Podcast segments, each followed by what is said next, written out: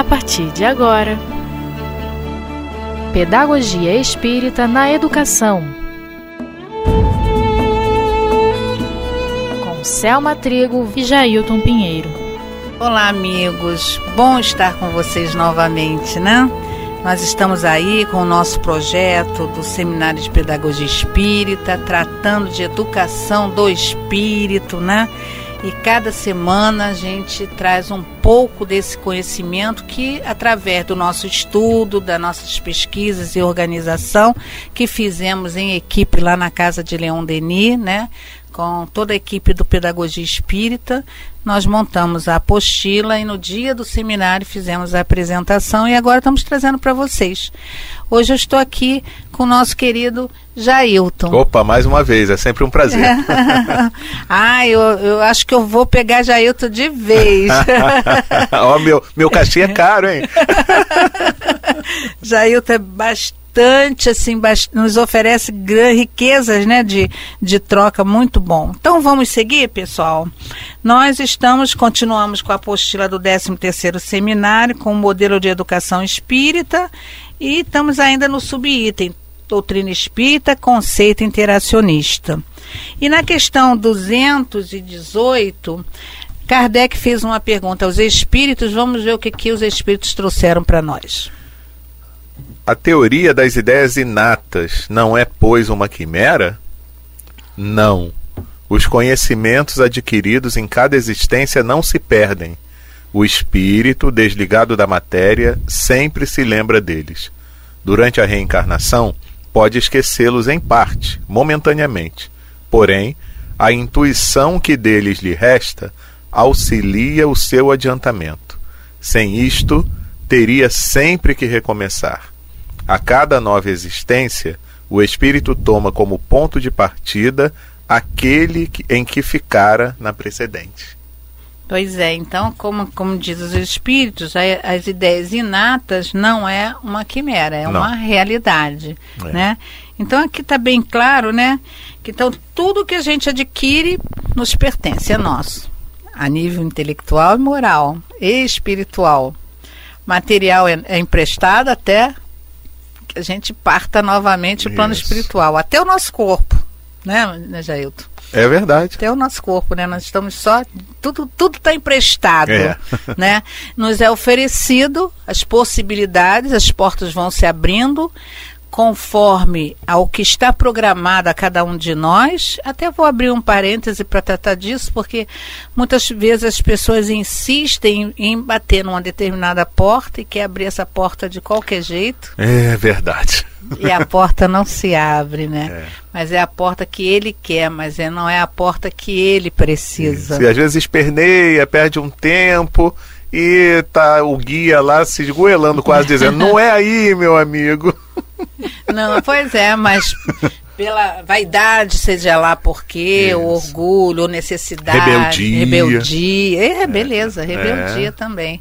Então o espírito não toma consciência de que não é esse caminho, ele precisa de um caminho diferenciado, porque as necessidades que ele tem dentro dele, é esse caminho que vai oferecer a mudança e a transformação dele, né? Verdade. Hoje em dia até eu já nem... Quando a gente é mais jovem, a gente é mais rebelde mesmo, né? Então a gente já vê com mais naturalidade isso e aceitação pela razão. Não é a aceitação como alguns irmãos aí em outros campos religiosos injetam na mente das pessoas. Mas há uma reflexão, há uma lógica, há um sentido e a gente segue com todo o nosso esforço porque sabe que ali estão os conteúdos necessários ao nosso estudo para que a gente se modifique. Não tem jeito, né? Simples assim. Simples assim, simples assim. Sejam com pessoas, seja com ambiente social, seja com ambiente de trabalho, seja em posições sociais que a gente tenha que conviver, seja com mais, com menos dinheiro, há uma razão de ser. E a gente aprende a saber lidar com essas questões e à medida que a gente supera, a gente já se liberta. Então, novos campos se abrem, é natural. É verdade, por aí? É verdade, porque... E é interessante como ele fala aí, né? Como os espíritos dizem. Porque a cada nova fase, você já parte de onde você parou. Isso, então, isso é importante. A conquista, o entendimento, o ensinamento que já foi consolidado, você mantém, mesmo que você não tenha a lembrança nítida de como isso se deu. Mas aquilo está dentro de você. Então, isso é muito importante que a gente tenha em mente, né? Porque a pessoa sempre acha que, quando não leva em consideração a reencarnação, de que você está formando tudo ali, naquele momento, naquela vida. Né? Que tudo é novo, mas não é assim, né? Não. Graças a Deus não é assim. Não. E é por isso que, se a gente tiver olhos de ver, isso, a gente vai identificar. Puxa, por que esse menino não consegue aprender tão rápido quanto o outro? Isso. Isso. Por que ele tem essa dificuldade, né? E você vai ver, faz exames físicos e está tudo normal, não tem nenhum problema. Não. O cérebro está funcionando perfeitamente, tudo está funcionando direitinho, mas por que ele não consegue assimilar algumas questões que o outro consegue de maneira mais fácil, né? E essa visão, quando os pais têm, ou o educador, em qualquer área de conhecimento tenha, isso possibilita a ele tomar uma ação adequada com essa criança. Uhum. Porque aí cai naquilo que Eurípides fala, né? Nós não estamos educando corpos. Isso. Nós estamos educando espíritos. Exatamente. O que nos falta, nós já espíritos maduros, vamos dizer assim, adultos, nesse plano terreno, é estar sempre buscando esse olhar espiritual. As pessoas têm uma visão muito errada do que ter o olhar espiritual. Pensa que está sempre vendo espírito, né? É médium, ou está incorporado, ou está vendo espírito. Não é nada disso. Ter o olhar espiritual é ter a sensibilidade da alma, é ter esse olhar dos olhos de ver, como o Jailton falou, que é os olhos da alma. Isso. E não os olhos de olhar. Isso eu já estou dando uma dica para o seminário desse ano. Já estou até dando um recado, né? Que o nosso seminário desse ano, dia 14 de julho, vai ser Nossos Filhos São Espíritos, do livro Manuel Filomeno de Miranda, primeiro capítulo, Olhos de Ver, Olhos de Olhar.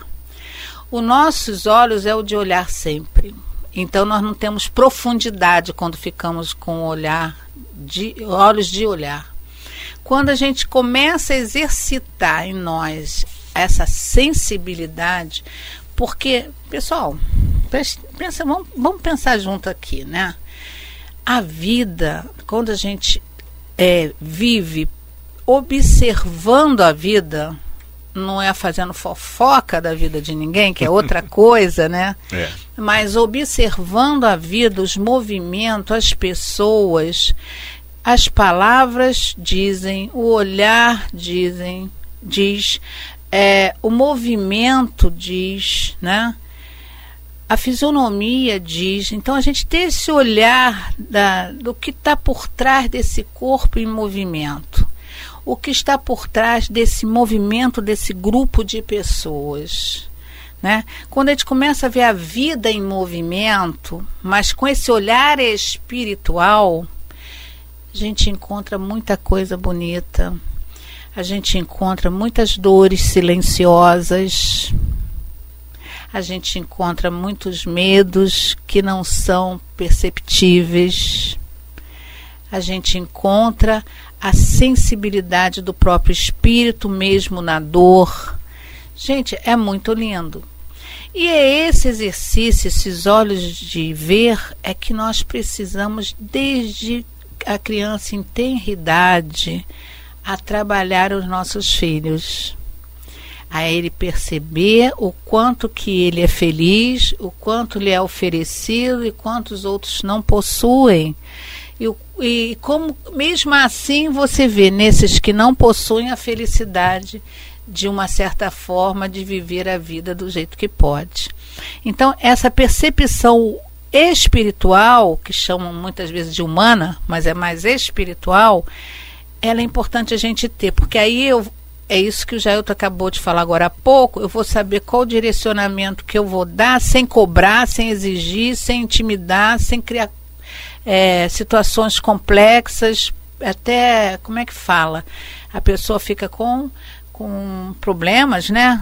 Transtornos, traumas. São traumas, pois é, porque teve uma infância cobrada de uma coisa que ele não tinha possibilidade de oferecer.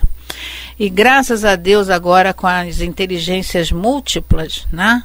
Isso nos favorece através da ciência, foi a ciência que trouxe. Então, isso nos favorece a entender que a intelectualidade, ela não está baseada só na matemática e na linguística, no português, mas também em muitas outras áreas de conhecimento. E que esse espírito viveu e, de repente, ali ele foi despertado. Por isso, amigos, por isso que nós temos, quando os nossos filhos são crianças ainda, estimular todas as áreas do conhecimento para que esse espírito possa se localizar. Despertar, palavra certa. É aqui que eu quero. E deixar esse espírito seguir. Eu tenho uma historinha muito interessante que é o extremo do extremo. Uhum. Eu tenho uma pessoa conhecida que foi deputado durante muitos anos aqui no Rio de Janeiro e depois foi ser senador em Brasília. E nesse processo, antes de senador já foi bem velhinho, mas ele aqui como deputado, o filho foi crescendo, morava na Zona Sul, o filho foi crescendo. E qual é o ideal de todos os pais, ainda mais político? É levar os filhos para a política. Isso. E esse filho não queria saber de política. Aí foi, cresceu, se tornou jovem, ele tinha uma casa em Maricá, né, uma família. Ele resolveu ficar mais por lá do que para o Rio de Janeiro. Resumo da ópera, amigos. Ele foi ser pescador. Olha. Pescador. Pescador mesmo, ter um barco e pescar. E vender o peixe ali. Isso foi o ó para a família, né? Família tradicionalista, toda requintada, era uma família rica e tradicionalista. E ele tomou rédea das suas decisões, das suas escolhas e foi e ficou praticamente morando sozinho em Maricá, já bem jovem. E agora ele tem uma rede de peixarias. Olha! Né? Mas é aquilo, respeitar a escolha do seu filho, desde que essa escolha não seja em nada prejudicial à sua vida. Uhum. Mas não querer que ele seja aquilo que a gente deseja, porque nós temos que ter uma medalha de apresentação social. Não é verdade? É verdade, porque às vezes a maior preocupação, infelizmente, é com o que os outros vão falar, né? Porque é o nosso orgulho, né? É o orgulho. O que meu filho é? Meu filho trabalha numa feirinha, vendendo artesanato, às vezes ganha mais do que o fulano que fez engenharia, não está conseguindo o emprego, não é? Hoje em dia isso tudo é tudo relativo. Uhum. Já era isso, né? Isso é uma coisa bem arcaica. Então, assim, é você permitir que o outro faça a sua escolha, né? Tem uma novela aí, que eu não assisto novela, mas eu estava outro dia em casa, eu vi que um diálogo, que acho que é um pai... ele é bem careta, vou dizer o termo assim, uma linguagem de jovem, né? Bem careta, e o filho quer ser bailarino. E o pai já destratou o filho do jeito que pôde e já excluiu o filho, alguma coisa nesse sentido, e o filho ali tentando levar o pai a entender que esse é o desejo dele, de realização. Então, muita coisa por trás de todo daquele aparato, daquele espírito que está conosco, que nós não sabemos nem a metade da metade da metade de nós, imagina, né? Então, por isso que educação é percepção, é você olhar com detalhes, o que está desenvolvendo aqui, o que está desenvolvendo ali, quais são as habilidades, mas isso eu preciso dar esse incentivo. Impulsionar isso aí. É verdade. Precisa da orientação sempre do pai, do responsável, né? Sempre, né? Aí eu tô naquela questão que agora que estão julgando muito, né? Que a educação é só para lançar o conteúdo na escola. Eu vi isso num Face, algum amigo meu botou, ou amiga, sei lá, e eu respondi discordo totalmente.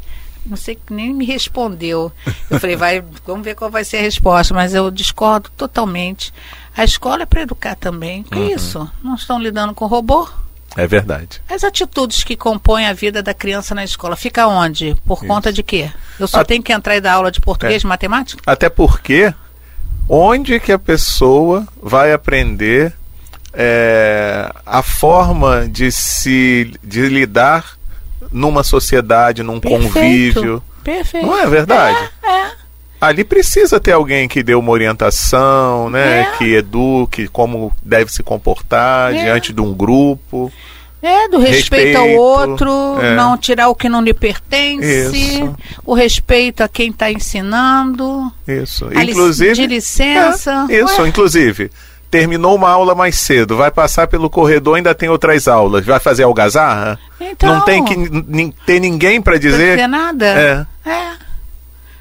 Né? Como é que fica?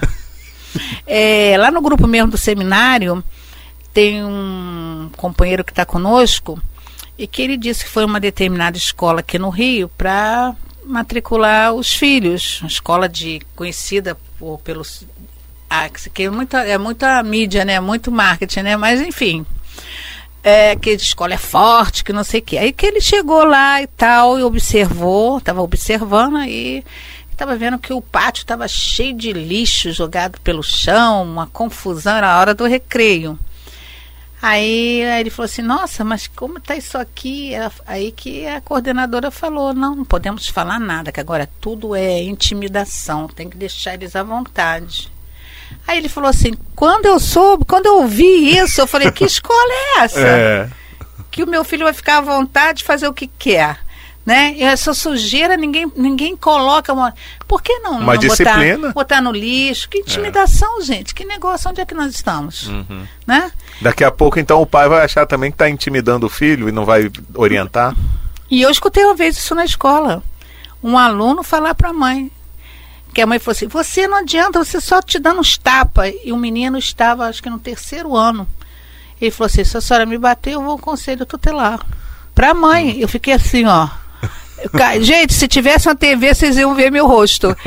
Eu fiquei assim, boca aberta de ouvir o garoto falar. Se você me der um tapa, eu vou ao conselho tutelar. Uma criança de quê? 9 anos? Mais ou menos 10 anos? Você vê, isso tudo é falta de uma orientação de base. Porque tudo é orientação de base. Que é lá no início. A estrutura, o alicerce está ali. O resto é só levantar as paredes. É verdade. Né? E aí, continuando, pessoal, na questão 352, o Jailton vai nos ajudar, Kardec continua perguntando mais ele sempre muito pesquisador, né? Interessado, só nos ajudando, né? E vamos lá, então. Vamos lá, Livro dos Espíritos, questão 352. No momento do nascimento, o espírito recobra imediatamente a plenitude de suas faculdades? E os espíritos respondem, não. Elas se desenvolvem gradualmente com os órgãos. É uma nova existência para ele. É preciso que aprenda a se servir dos seus instrumentos. As ideias lhe voltam pouco a pouco, como no homem que desperta do sono e se encontra numa posição diferente da que ocupava na véspera. Está super claro, né? Excelente, excelente. Olha como que Deus é divino, né? Nisso, né? Quer dizer, toda a essência do Espírito está ali. Só que ele não pode se expressar da maneira como normalmente a gente faz quando adulto. Então ele tá tudo ali. Isso. Agora, a bagagem dele tá toda ali. É como se fosse uma mala interna, um armário interno, e que nós, educadores, temos que começar a fazer a seleção da organização dessa mala. Ajudá-lo a fazer a transformação nele. A gente não vai fazer transformação em ninguém, que ninguém faz transformação em ninguém. E ensinar também a fazer uso do que ele já possui, né? Do que ele já possui. Que isso aí é essencial. Porque quando a gente incentiva o que tem de bom, é um alicerce, é uma força para que ele possa superar o outro lado. Isso. entendeu? Que é, ele tem, aumentando a dosagem aqui do que é bom e do que é belo nele, vai ajudá-lo a superar-se daquele lado que ainda não tem tanta beleza assim e que precisa ser vencido. Então, à medida que a criança... Então, quando a gente falou agora há pouco que a fase inicial é a fase de base, por conta dessa questão aqui mesmo está confirmando. É. Né? Porque quando ele se torna... Tem uma das questões aí que eu não gravo, que fala, quando se torna adolescente, pré-adolescência, adolescente, aí ele já começa a se revelar. Isso. Porque o corpo já favorece, né? A mente já está elaborada, o pensamento, a mente, o cérebro, né, no caso. Então ele pode se expressar melhor. E aí, para ajustar aquilo ali... Aí já é mais difícil, é muito mais complexo. Apesar que o Leopoldo Machado também tem um pensamento que ele diz, ainda há possibilidade de desentortar a árvore que ainda está torta. Uhum. Pode ser mais difícil. Agora, é mais complexo. Né? É mais complexo. Por quê? Porque o que está externo, ele já sabe, conhece, observa. Se ele não foi elaborado lá atrás, ele está com as tendências dele ali que não foram cuidadas, não foram incentivadas a superar, ele vai, pode escorregar. Isso. Aquelas tendências. É, e dá vazão a tudo aquilo que ele já é. Isso. Ou já era. Isso, já era. É. Perfeita, isso aí mesmo. Então, quando a gente fala aqui, a gente vai entrar num outro tópico que fala trabalhando o individual e o social. E é um texto do nosso livro de estudo, né? Que é a Introdução à Pedagogia Espírita, do Walter de Oliveira. Isso. Walter Oliveira Alves. Alves, é.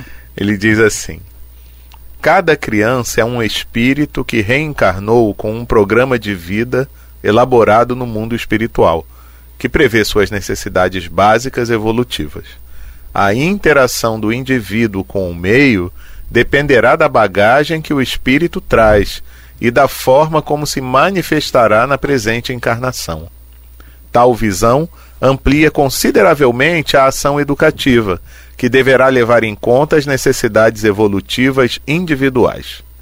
Trabalhar o individual em suas necessidades íntimas e auxiliar a sua integração com o meio social em que vive, visando futura integração em outros meios sociais, para ser no futuro o cidadão do universo, vibrando em sintonia com as leis divinas.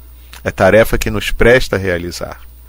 Trabalhar o individual e o social ao mesmo tempo pode parecer proposta arrojada, mas o educador do futuro, que percebe o alcance da educação do espírito, terá aí a sua linha de trabalho. Muita coisa a gente já até conversou aqui, né? Mas tem uma parte aqui que você leu, Jailton. Deixa eu ver aqui. Tal visão amplia considerar a educação, que fala do social, né? Cadê? Sim. Tá, essa própria, o final também ele fala da junção do individual com o social. Então, né? O quanto que isso é importante, né? Aí vamos levar isso para a educação, né? Cada um nasce num grupo social específico, né? E às vezes a gente fica limitado àquele grupo social.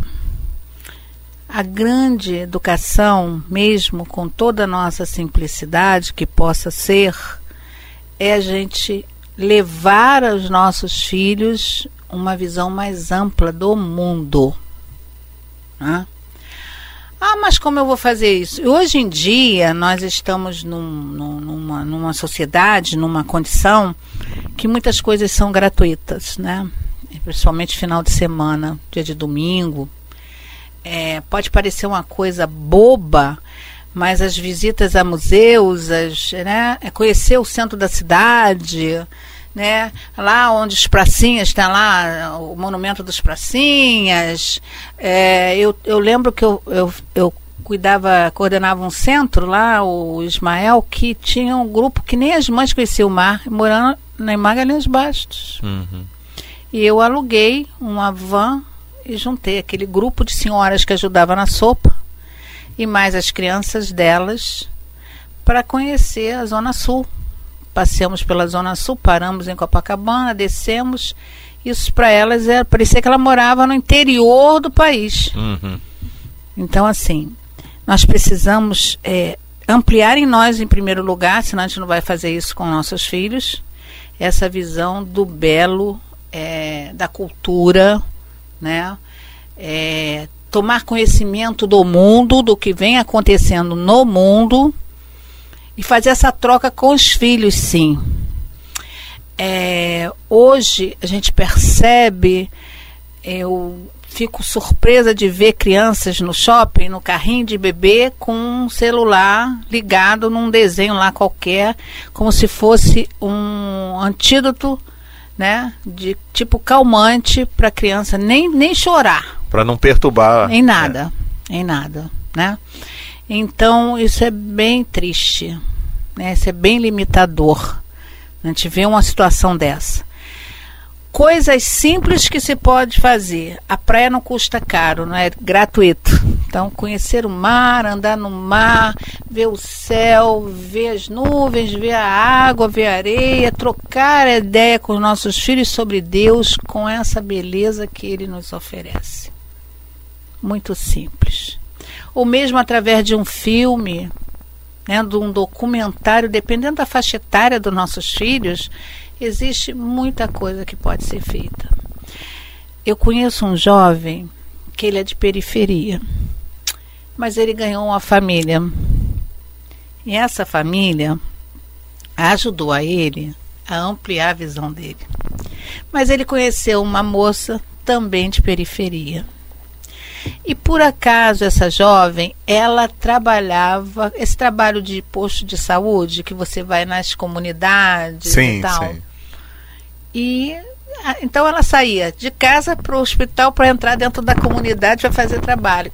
Qual é o mundo dela? Uhum. E aí eu comecei, que eu tinha oportunidade de conversar com ele, eu comecei a dizer, ela precisa conhecer outras coisas. Ela precisa sair. Você já conhece, você hoje já vê um mundo diferente daquele mundo que você tinha. E ela precisa, senão você não vai conseguir, ela vai ficar só naquilo ali. Tanto é que existe, essa mãe dessa jovem teve a oportunidade dessa Minha Casa Minha Vida em outro local e ela disse que não sai daquela comunidade.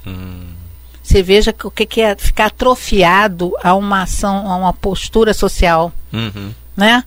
Então é isso, gente. A gente precisa ampliar os olhos dos nossos filhos, mas primeiro tem que ser conosco. Por isso que cai, né, Jailton, aquele pensamento do Doutor Ema, que é um dos diretores espirituais da nossa casa. Para educar, é preciso educar-se. Sempre. Sempre, né? E como sempre, já está encerrando. Ah, esse relógio.